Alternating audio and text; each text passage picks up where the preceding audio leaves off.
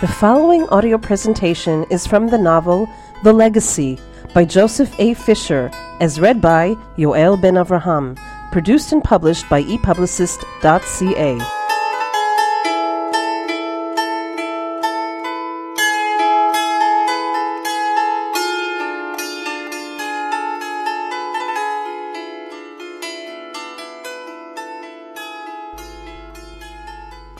watchman returned in the early hours of the morning before the end of the last watch. Sweating, exhausted, almost panicked, it had taken them more than half the night to cross the stony landscape to report what they had seen. What had they seen? Fires, wanton destruction, raping and pillage. It was as if the enemy had released its troops from their accustomed order and regimentation to sweep across the land, destroy everything that had not been destroyed in the previous years of conflict. Father had anticipated this. When all others had felt a guilty twinge of relief when the last of the revolutionaries succumbed, he warned the worst was yet to come. It was he who had placed the watchmen at the Jericho Ma'ale Adumim junction to observe without being seen.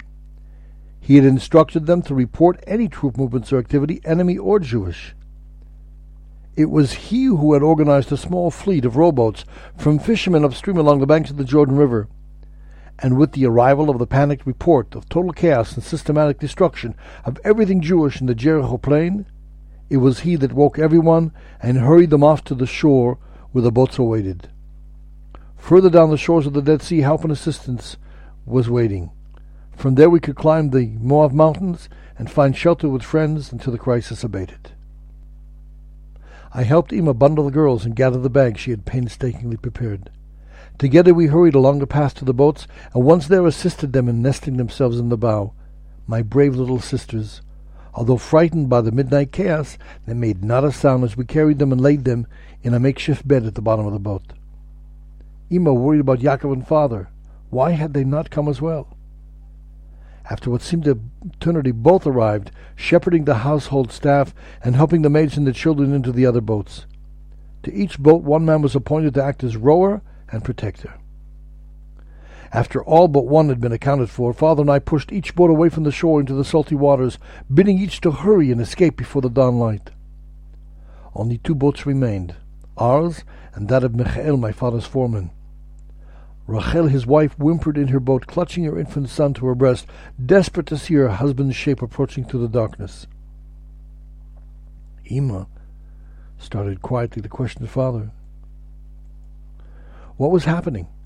Shouldn't we also push off, start our flight?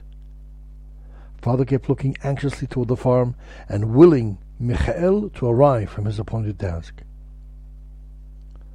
Finally, incapable of delaying any further, Father called me out of the boat.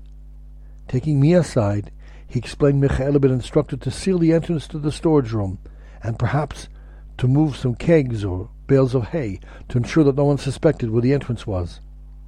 He explained that he couldn't leave both Ima and Rachel without a man to protect them. Although I was still only seventeen, I'm strong and as fleet as a deer. Father needed someone to return quickly but with stealth to the farm to assist Michael in completing his task and ensuring his swift return to the boats. Father pointed out a place amongst the reeds a few hundred cubits further down the shore where he would wait with Ima and the girls.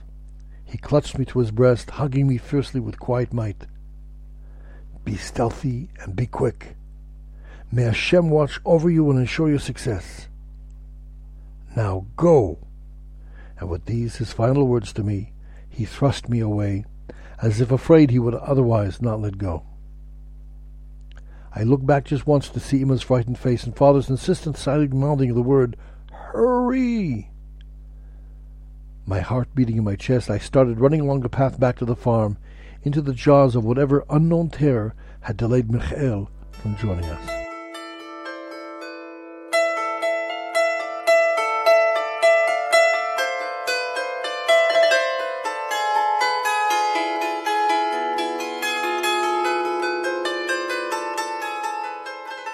You have been listening to an audio presentation from the novel The Legacy, written by Joseph A. Fisher and read by Yoel Ben Avraham. If you'd like to provide the author feedback and encouragement, he can be contacted at the email address joseph fisher at epublicist.ca or by leaving a comment on our website, thelegacy.epublicist.ca. This work is licensed under a Creative Commons Attribution, Non Commercial, No Derivative Works 3.0 license.